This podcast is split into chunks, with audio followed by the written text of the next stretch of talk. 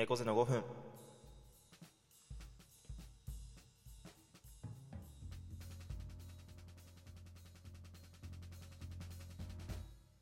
どうもこんばんは。こんにちは。猫背です、えー収録日10えー2月の、えー2月のこれ何日？今日。日付変わって2月の5日ですね。午前3時4分に収録しています。どうも いやーもうこっち僕が住んでるとこすっかり寒くてですね今マイクテスト何回かしたらですね息が白くてもうびっくりしてる。そんな部屋の中からおお届けしております。ちょっと今日生配信があんまりできなかったので収録もね収録の方でちょっと穴埋めをしていけたらななんて思うんですが皆さんいかがお過ごしですか？とか言ってる間に残り4分よ。うん。まあということですね今日お話ししたいのがもうすぐバレンタインだなと思って、うん。まあ、バレンタインはさまあ浮き足立つ季節じゃないですか。うん。まあそのバレンタインなんですけどえなんかね俺ふと思ったのね。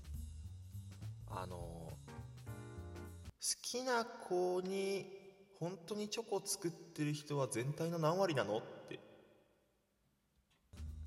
えちょっと何言ってんのって感じかもしれないけどあのさふと思ったんだけどさもうバレンタインって好きな子にチョコを渡すための渡すこう口実になってるんじゃなくて自分の 例えばこう料理の腕前だったりお菓子作りの技術の高さっていうのを誇示する場なんじゃないかなって。ちょっと思ったの。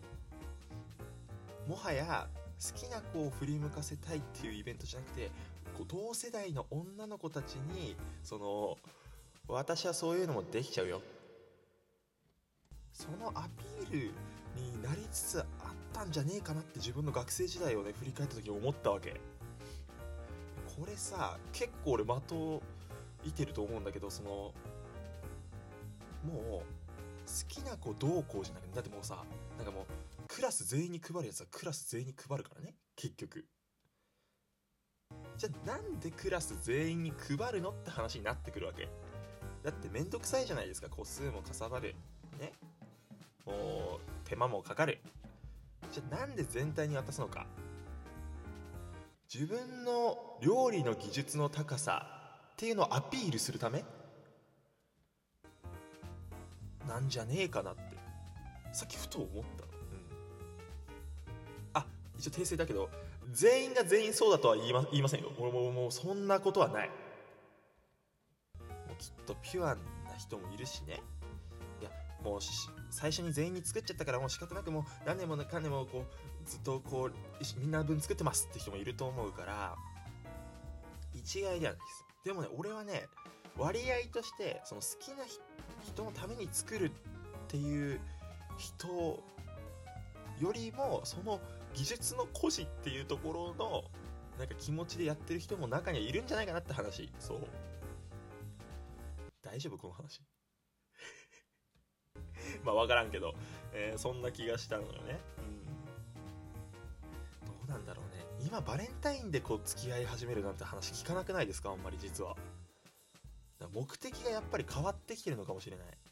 まあもちろん好きな子に渡すためにカモフラージュとして全員に渡してるって子もいると思うけどね、うん、まあ一つバレンタインとしての戦略が、えー実は年々時代ごとに変わってきてるんじゃないかなと思う、えー猫背であります。いやこれどうだと思う？皆さんはどう思いますか？